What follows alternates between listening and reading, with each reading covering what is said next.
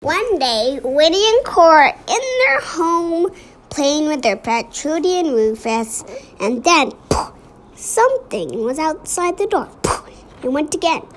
And then there was a horde of other superheroes dashing toward them. And they were on the Spy Kids team. The superhero said, You gotta come now. We know you're on the Spy Kids team. We're on the Spy Kids team too. Well, we need you to come. And then they followed them. And then there was a giant fire. It was almost spreading. Water pushed on the fire.